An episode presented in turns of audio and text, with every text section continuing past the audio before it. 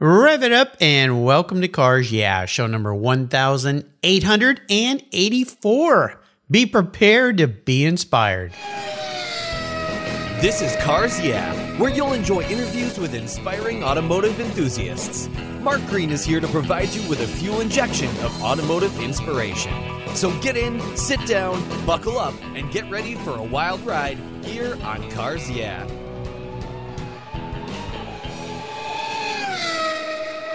Hello, inspiring automotive enthusiasts, and welcome to Cars Yeah. Today I'm in Clonskeagh, and I'm not saying that right, but my guest will in West Wales, a very special guest by the name of Glen Smale. Glen, welcome to Cars Yeah. Do you have it in gear, and are you ready to release the clutch? Absolutely. Let's roll. All right, we'll have some fun. So, where you're you are today versus where you will be when this show airs are two very different places. Before we get started and we talk about that, tell our listeners one little thing that maybe most people don't know about you, Glen. Uh, well, yeah, I had to give this a bit of thought, but uh, back when I was a teenager, uh, there was the possibility that I could turn professional as a golfer. Wow, that's cool. Yeah, so that that was a possibility, although um, my plans were scuppered by um, my parents at the times. yeah, they're like, we want you to go to university or yeah, yeah, yeah and uh, yeah, become a lawyer or doctor and whatever. Yeah, but uh, well, that's that's pretty cool. You know, I people ask this question about if you could be any professional sports athlete in the world and successful, what would you be? And my mm-hmm. immediate answer, although I've never played golf, is a golfer because mm-hmm. you can play to a very old age. It typically mm-hmm. doesn't beat up your body too badly, and you're in some of the most beautiful places on the planet. Agreed. Yeah. Yeah. And no, you get paid a lot if, you, if you're a star. If you're good, good enough, you do. yeah, yeah. Yeah, I, no, I, no, for sure. I think that sounds good. Now, yeah. typically I record my shows in advance. If we were sitting on the actual day this show airs, which is August uh-huh. 20th, where would you be sitting today, Glen?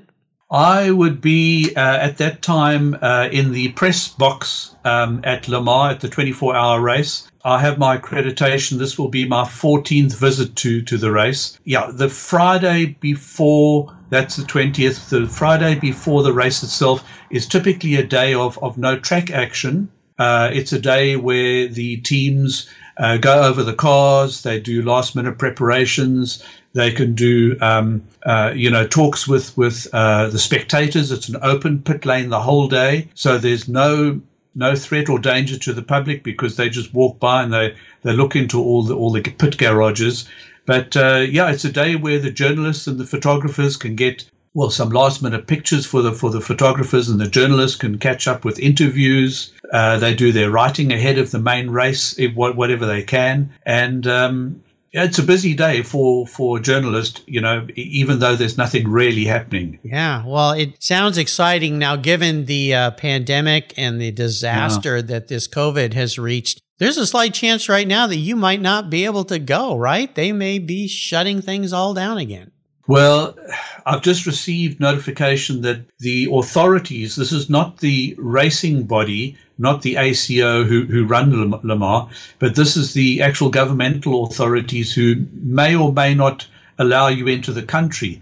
Now, I've been double vaccinated, so uh, that side of it is is done and dusted but the authorities might take a look at you and say, I don't like you, and therefore you're not coming in. Mm. So there's no guarantee, but I've done what I can. Right. That's all we can do right now. Holy yeah. cow. Well, let's yeah. get on with the exciting part of your career and uh, this new book that you've written, which is absolutely fantastic. Allow me to give you a proper introduction. South African born Glen Smale started his professional motor journalism and photography career back in 1994. But if truth be told, Glen has had a driving passion for all things motoring since a very tender age. He started automotive research and archive of motoring and motorsports information. He's authored 50 15 books covering sports cars and motor racing and founded the photo agency Virtual Motor Pics, specializing in sports cars and motor sports racing. I see a trend in his career path here.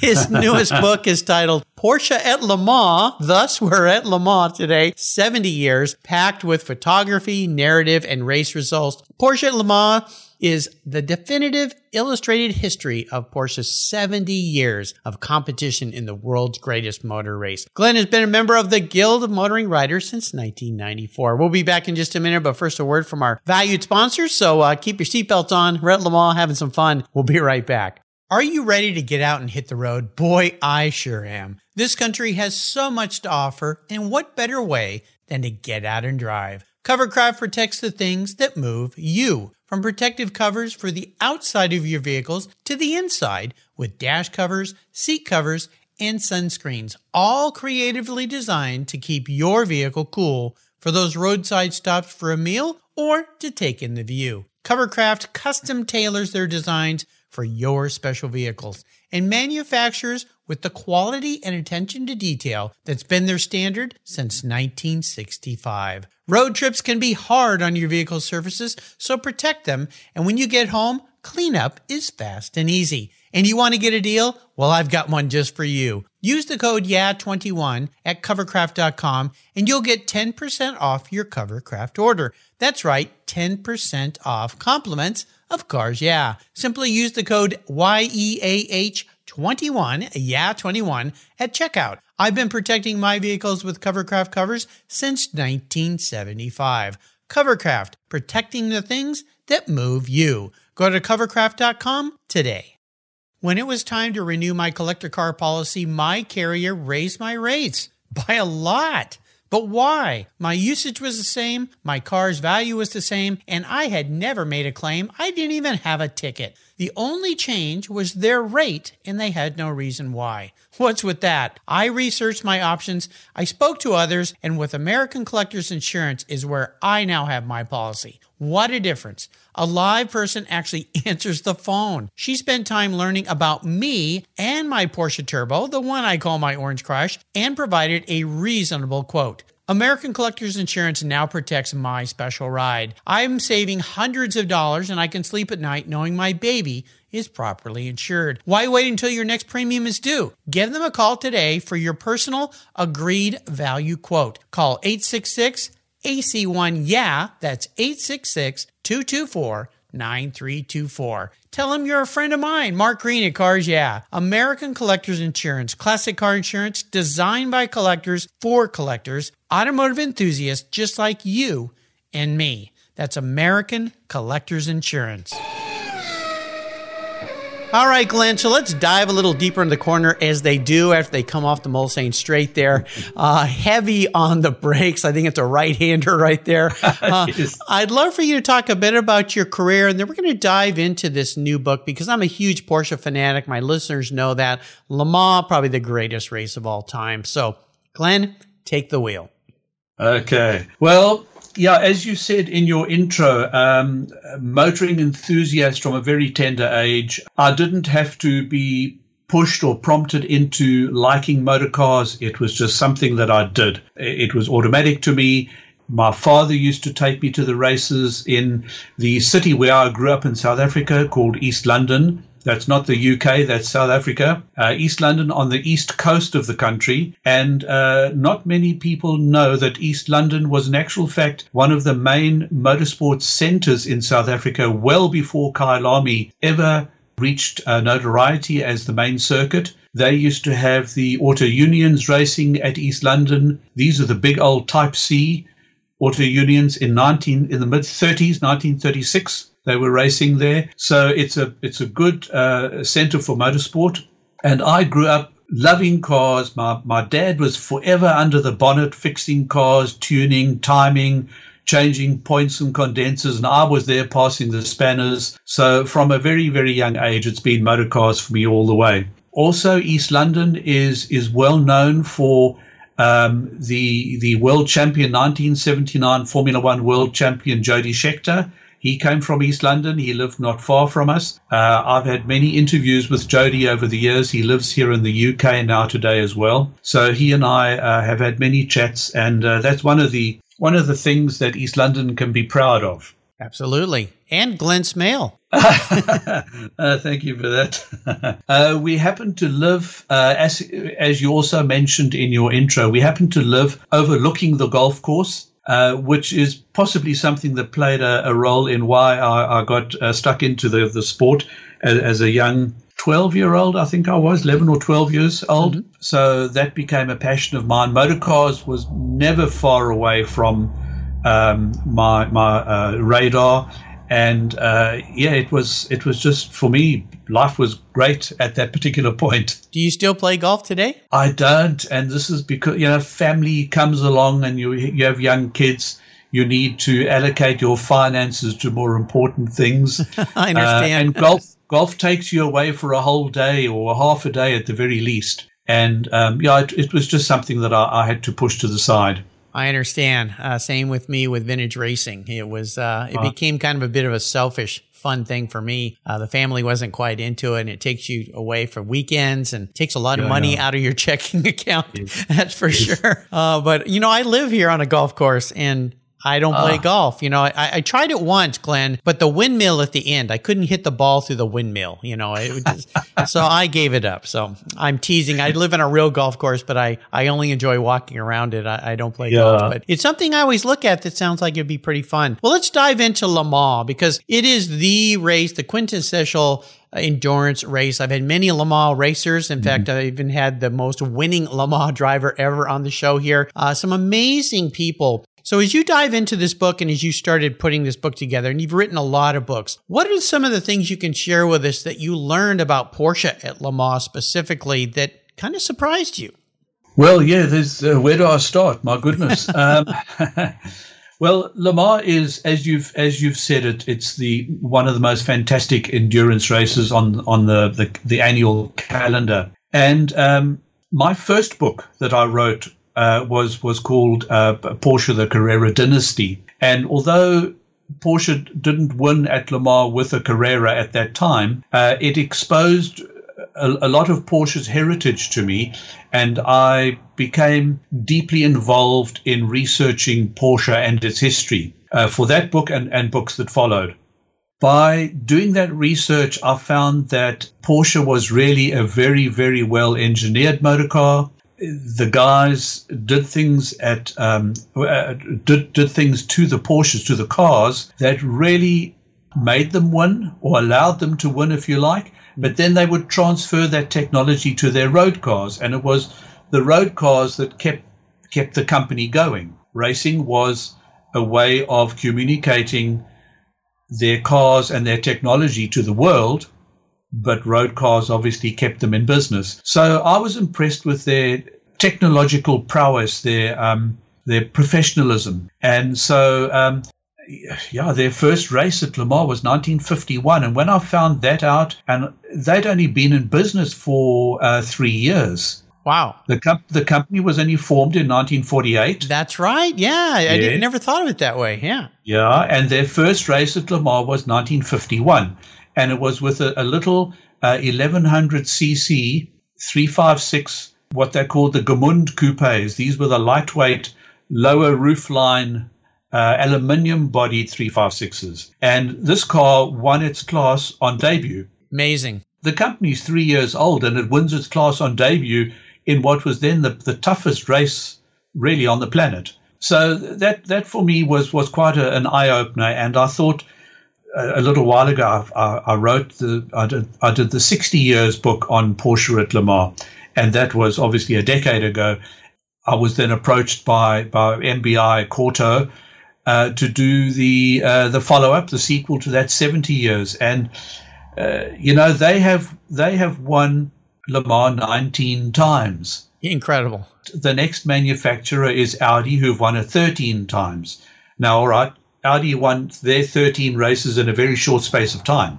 But they, the company had come a long way by the time that they went motor racing. Porsche started basically when it was three years old. They have competed at Le Mans every single year since 51, whether it's been with a works car or a privateer car they have competed every single year. And to me, that is just awesome. It's incredible. You know, I have a great print by the photographer Jesse Alexander. Yes. Who I've, I've known for decades. And I had it hanging in my son's room from the time he was in his crib. And mm-hmm. it's a picture of the 550 Spider at Le Mans uh, with the, they're changing the, uh, the disc or uh, not disc brakes, but the drum brakes on that vehicle. Yeah. Uh, Dr. Porsche standing up there looking down, always with his coat yeah. and tie on and his, his hat. And remember, much later, my son's that picture is still hanging in my son's room. He's all grown up and moved now. Someday we're going right. to change his room into a guest room, but it's still his room. And yeah. I remember years later, he was saying, you know, my whole life, I always looked at that picture like,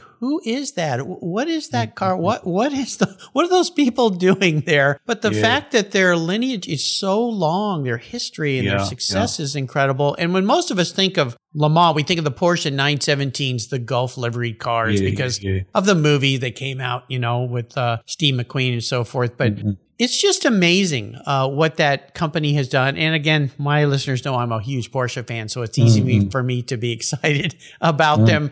Uh, when you think about all this time and and putting this book together and let's let's tackle the last 10 years since you wrote the 60 year mm-hmm, now the mm-hmm. 70 another 10 years glen you're going to be writing mm-hmm. the 80 so uh, get prepared for that uh, time is time is flying by like a like at le mans the last yeah. 10 years of what porsche's done what what kind of stood out for you? Because car technology has really come along. You think of Audi, what they did with uh, racing diesel motors, and then we see mm-hmm. e cars coming along, race cars. Uh, what do, what do you think about the last ten years? Well, um, Porsche were not active as a works team in that ten years until 2013. 2013, they came back into racing as a as a manufacturer with their GT car, the 911 um, GT, GTE class RSR. That was 2013, and they, they raced then with that car. 2014, they entered with the 919. That's the, the hybrid 919, the V4, where Porsche came with the V4 engine. This is not in their heritage. Everybody everybody thought, you know, is this car even going to go? Well, it, it soon, soon showed, uh, you know, a clean pair of heels to many cars. But they didn't win in 14. They won 15, 16, and 17 with the 919 at Le Mans. Uh, so it, it was a fantastic motor car.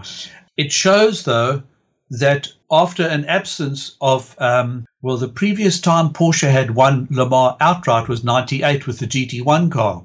So between 98 and 2014, 15, 16 years, they came back and they, they basically brought with them a winning car. So the technology had changed so much because this was now a hybrid car. Uh, it had not a permanent four wheel drive because that's not allowed at Le Mans, but it had the the four wheel drive, which was driven by the electric motors on the front wheels as they came out of corners, and then they lost that power as they went down the straights, but then they picked it up in the next corner. So it was a technologically, it was a, a very sophisticated period. It is incredible. And as you said, Porsche, like many manufacturers, take their track experience and put them into road cars. And Porsche, yep. specifically, you think of the great 959 racing Paris Dakar yeah. and, and, later yeah. on ending up with I had a, a C4S Porsche 911 yeah. all wheel drive car. So there you go. I mean, they're learning all the time. Yeah. Let's take a fun little trip 10 years ahead of ourselves here, Glen. uh, do you suppose when you're writing the 80th uh, anniversary of Porsche Le Mans, it's going to be all EVs? Do you think it'll happen that fast? Uh, goodness me. Um, I don't know. You know, there, there's different schools of thought. Uh, there's, there's, there's certainly justification for looking into e-racing. I mean, I can understand the rationale behind it. I'm old school. I don't buy into e-racing like like maybe the youngsters do. I think that um, uh, the you, you've got to have some kind of internal combustion engine which is going to make a noise and sound, you know, like like it's going somewhere. Uh, I think to excite the the spe- spectators in the stands, it's I, I don't know where e-racing is going to go and if it will catch on to the same extent. We, we're going to have to see. I guess so. We will see. It's sure coming on fast, that's for sure. Let, us take a short break. When we come back. I want to talk a little bit about a challenge you may have faced in writing this book. So mm-hmm. keep the seatbelts on and we'll be right back. Cars Yeah is proud to support our veterans, which is why I've teamed up with our nonprofit partner, TechForce Foundation, through its Veterans at Work Military Transition Campaign. The tech shortage is very real, and our country needs skilled, qualified techs to keep our cars, trucks, airplanes, and fleets rolling. When so many vets build their skills in maintaining and servicing vehicles when deployed, TechForce helps transition those skills to jobs as professional technicians when they come home. Learn more about TechForce Foundation and its Veterans at Work Military Transition Fund at techforce.org today. What began as a charitable car show has grown into the world's greatest collector car auctions, raising over 133 million for charitable organizations to date. For nearly 50 years, automotive enthusiasts from all over the world have enjoyed the Barrett Jackson collector car auctions, and I'm a huge fan. Regarded as the barometer of the collector car industry, their auctions are world class lifestyle events where thousands of the world's most sought after, unique, and valuable automobiles cross the block in front of a global audience, in person, on TV, or streamed online. Barrett Jackson produces the world's greatest collector car auctions in Scottsdale, Arizona, Palm Beach, Florida, Las Vegas, Nevada, and new for 2021, Houston, Texas. The excitement of Barrett Jackson auctions is contagious, and a unique experience is not to be missed. Barrett Jackson, the world's greatest collector car auctions. So let's talk a little bit about challenges here. When you're putting this new book together, were there some new challenges that came to the forefront uh, versus the last time you wrote on the 60 years of Le Mans? Um, yes and no. No, in the sense that uh, the, the, the, you know I, I, could take a fair bit of what I had written in the 60 year book, and although I had to modify that for the format of the new book, it, it and that required some uh, editing, sub editing, cutting stuff out, adding new new stuff in. Uh, w- one of the things that that people don't realize is that as you write, you, you can write a new story about an old car or even a person who was interviewed uh, some years ago, and people think, well, that's the definitive interview or the definitive story about a certain model of car. New material is coming to light all the time as people find stuff in the archives or as stuff is uh, even transferred from the racing department to the archives it wasn't previously available to you because you can't go into the racing department. But there's new material being brought out all the time. And so you sometimes have to correct some details, which means that at the time you wrote the previous book, it was correct to the best of your knowledge. Right. But you know, new new stuff can come to light all the time. But uh, yeah, it, it was it was an interesting challenge because also the book is now going to be read by people who did not buy the first book. Mm. So people will now have the opportunity who didn't have the opportunity earlier because perhaps they couldn't find a copy. Uh, now there's there's an uh, uh, you know there's going to be the opportunity to buy a, a new a new version. So um, also I think this book will be printed in slightly greater numbers. So that that will be you know a good thing as well. Absolutely. You know, I spent some time at the Ferrari factory in their F1 Clienti division. Spent three days there, and I got to to go into their archives and see actual notebooks. Uh, we were looking at a um, Niki Lauda car at the time, okay. and, and see notes that the mechanics and the engineers and even Niki wrote when he would bring the car in and things like that. Does Porsche have that type of a facility, and are you able to go in and explore that, or do they keep all that?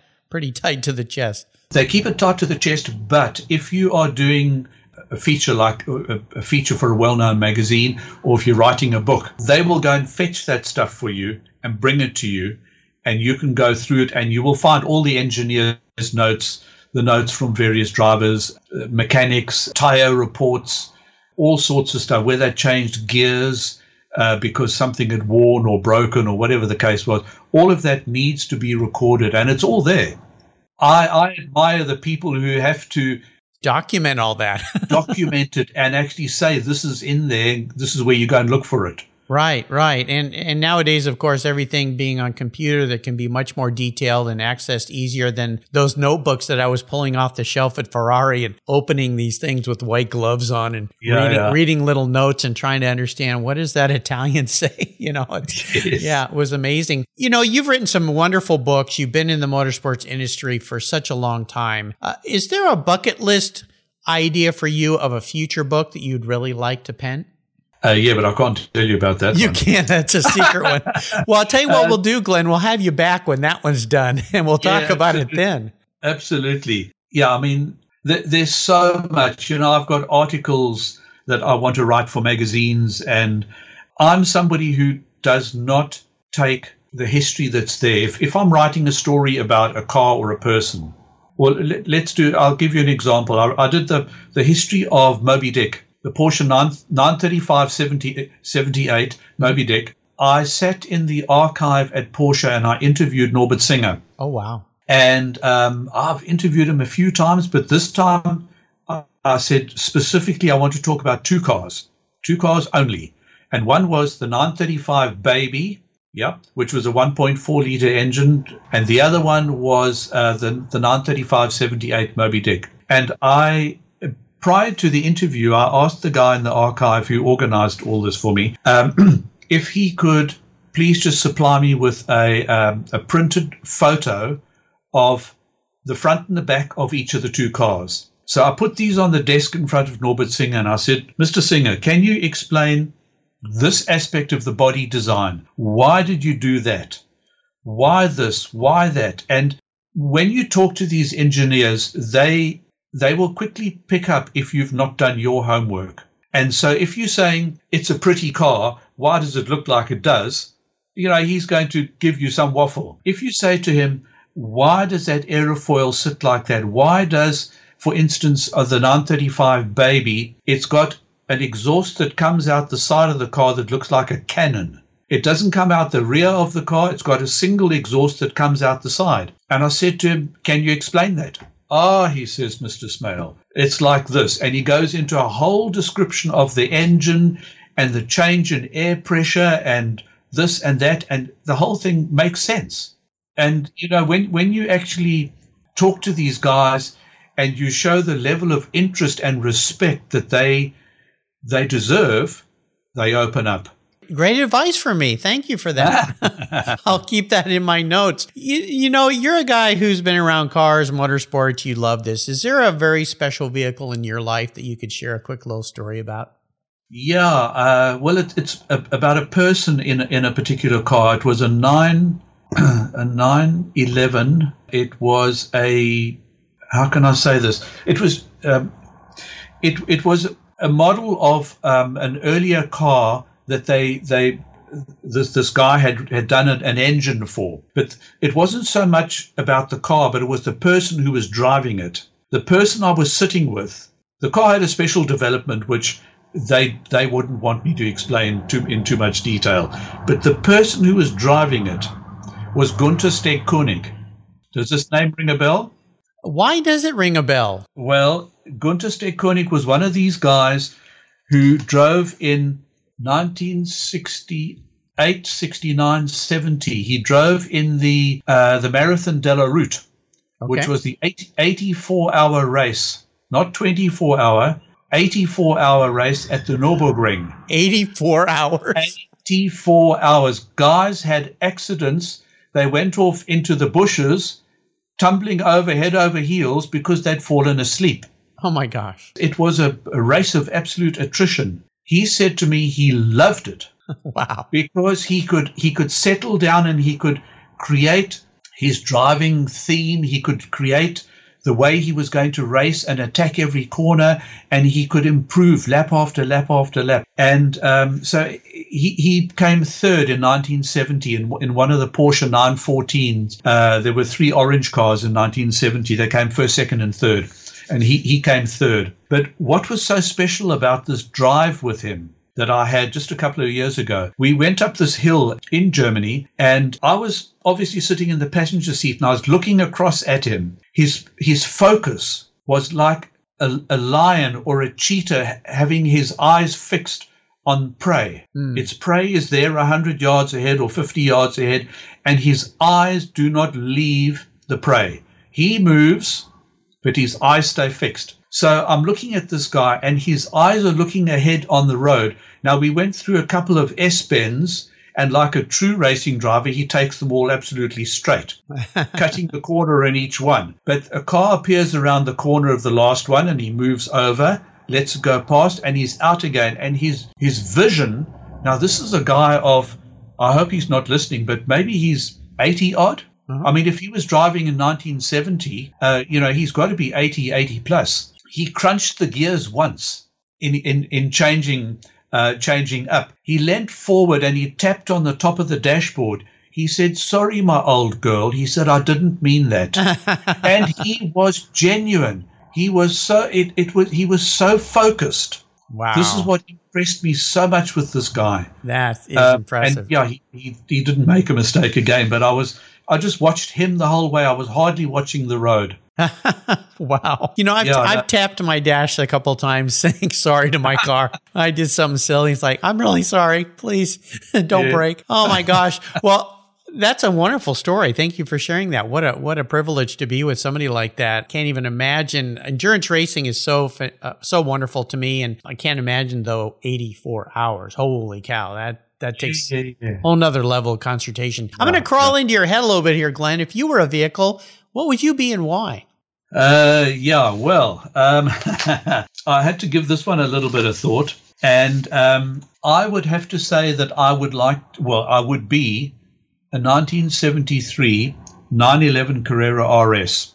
Reason? Well, the 73 Carrera RS was um, it was the beginning of Porsche moving into the big league, and the car looked like this was the first car to have the ducktail on the on the engine cover at the back, and that that that ducktail is the only clue that gave it away. Really, if if you looked at it quickly and looked away again, it was understated. It didn't shout at you. Uh, okay, some people might say the colors shouted a bit at you, but this is the 70s and all colors shouted at you in the 70s. Sure. It was a car that had incredible performance. And the reason I kind of honed in on that one was because when I used to play golf, I didn't used to like to lead any tournament or be up in the highlights at the front. I'd rather be hovering a shot or two back and then, you know, and then pounce. Pounce at the end. Yeah. And and in many ways i think this car epitomizes that that sort of attitude. It it did its talking through what it what it was capable of. Very nice. And uh, that that might sound a bit grand for me and my golf, but uh, you know you, you, can always dream. yes, you can. Well, that's the you know that's the holy grail for a lot of early 911 owners is to have that 73 Carrera uh, RS. I mean, that's the car to have. And I've got a good friend here lives near me who had one for quite a while. That was wonderful. In fact, he got to take it on the lawn and won a trophy at uh, the Pebble okay. Beach Concours with it. So uh, yeah, beautiful, beautiful car. If only we'd all bought bought one back when they were affordable. Oh. yeah. not, not, anymore. Much less if you get into the RSRs uh, or the IROC cars. Uh, yeah. Yeah, yeah, yeah. That would be pretty sure. cool too. I'm sure. going to take you on the ultimate drive here before I let you go, Glen. I'm going to allow you to pick any vehicle in the world that you can be in. You can be with any person. They can be driving or you can be driving. And this person could be somebody living or someone who's passed. So what does the ultimate drive look like for Glen Smale? Well, again, uh, I gave this one a little bit of thought, and um, I would have to say I'd like to be in a 1968 911R. Okay. In the passenger seat with Vic Elford at the wheel. yeah, quick Vic. quick Vic. Yeah, uh, I've I've interviewed Vic many times, and he is um, he's a really great guy, and he he strikes me as a guy who in uh, the the middle 60s, 66, 67, when he really began to make his name was when he jumped into a Porsche and uh, he went rallying, and Porsche said, "We don't have a budget for you. Uh, you're going to have to do this on your own." And uh, I think they loaned him a mechanic or so, but they gave him a car which he had to return to them. Yep. And um, he basically learned how to drive the 911. Everybody laughed at him and said, "You'll never drive that thing properly because it's tail happy." Mm-hmm. He says, only if you don't know how to drive it. yeah. And uh, he was a guy who took the 911 and in many ways made it what it is today. And the 911R was the beginning of, um, it was the forerunner of, of the, the Carrera RS, the 2.7. Mm-hmm. It had a similar output in terms of, of engine power. Um, but he was the guy who basically said, this car can do this, and then went out and showed everyone. He did, didn't he? He's been a guest here on Cars, yeah. And I'll tell you a quick story, Glen. Way back in the 80s, Porsche was doing the Porsche driving experience. These big right. black trailers, they drive around cities. And I got invited to spend a day at the, what was back then, I believe, Jack Murphy Stadium in San Diego, where I was living. Okay. And so uh, I got there. I was very excited to drive all the new Porsche models. They had them all there, including the new 928 okay. that that car, uh, and they would assign one of their driving instructors to you for the day. I kid you not, I was assigned Vic Elford. Oh my goodness! I couldn't believe it. I I, I didn't. Yeah, they, yeah. The, the, drivers were all there for Porsche. He was not there when I first walked up. I would have recognized him. Okay. And he walked out of the trailer and said, "Mark Greene, you've got uh, Vic. You've got Vic Elford." And I'm like, "The the Vic Elford." I was uh, so I was so excited. I don't I think I went home not even remembering what I'd driven because yeah. to sit next to him, he was such a nice guy. And I'll tell you something funny. The 928 had come out and I did not like that car. Of course, it yeah. didn't have a rear engine. It was water cooled V. It was just a weird car, you know, for Porsche, Porsche guys. And Vic looked at me and he said, you know, what do you think of the new 928? I was honest with him and he said, Mark, at the end of the day, you're going to love this car. Yeah. And he was right. Yeah, yeah, so, yeah. Uh, yeah, the great Vic Elford. Uh, well, we all wish him wish him very well these days. Indeed. Yeah, yeah, yeah, sure. Indeed, yeah, uh, he's living recovery. here in the states uh, in Florida, but he's had a, a difficult time. So, yeah, yeah our yeah. thoughts are with you, Vic, the great, quick Vic Elford. Before That's I let you go today, Glen, is there maybe a parting a piece of wisdom, some words of guidance you might offer us? Yeah, I can because I've I've been through some. Um, some difficult uh, times also in, in my, my working career before I became a full time journalist. But I would say that in my journalism career, if you have an idea for an article, for a book, for something that you want to do, um, you have that idea was born in your mind. If you go and tell somebody else about it, they they didn't ha- they didn't come up with that idea. They might shoot you down. They might say, you know, why do you want to do that? Uh, just as an example, I, when I did my third book, it was on the Porsche 917, and uh, this was back in about 2009 2010. It came out. It was a 500 page book that had 900 images in it Wow. And when I was researching the book, I, I got hold of one of the uh, the owners of, of a 917, and I said, you know, I'd like to speak to you about your car that you've got. And uh, he, he said, well, why? And I told him I'm doing the book on the 917. He said, does the world really need another book on the 917? So I said, the publisher thinks so. And I went ahead and uh, I, I did the book. And when it came out, it was Book of the Month by the most celebrated motoring magazine in the UK at the time, Top Gear. Mm. One of the most celebrated was Book of the Month. Within 12 months, the publisher had reprinted the book. Wow. Because they'd run out. And it uh, gave the publisher their highest foreign rights deal in the history of the company. There you go. So if you have an idea, my parting word would would be that if you've got an idea and you you are convinced about it, you're convicted about it, you're motivated, go for it. It's great advice. Yeah, there's a lot of naysayers out there. Yeah, just go for it. Do your, do your dream, as we say. Well, this yeah. wonderful book by Glen Smale, who we've had a delight talking with today, is Porsche at Le Mans, 70 years. Of course, it's by our friends at Quarto Group. I want to thank my friend Steve Roth at Quarto Group for introducing me to Glen. He's brought so many great guests here to the show. Uh, it's a spectacular book. I'll make sure I put links to where you can get your hands on a copy. You'll want to put this on your shelf for sure. Are there other ways that people can keep up with you? Are you active out there in social media and so forth? Absolutely. We we have a website, Porsche Road and Race. On the Porsche Road and Race website at the top, there's also a link to, to this book that you've been talking about. at the bottom of, the, of our homepage is all the social media uh, Facebook, Twitter, Instagram, it's all down there. Um, so, yeah, www.porscheroadandrace.com. Absolutely. Uh, all, all words, all one word, and go there and have a look. Absolutely. And I'll put a link to that on Glen's show notes page on the Car Show website.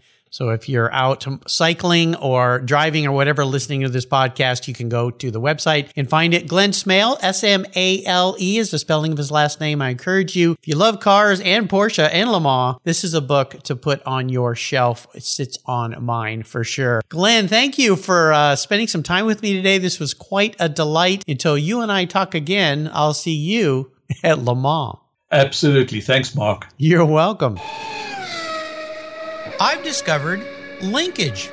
It's a new quarterly publication and website that covers the automotive market, driving, restoring, collecting, and discovering your passion for motor vehicles. Linkage is about experiences, opinions, and values.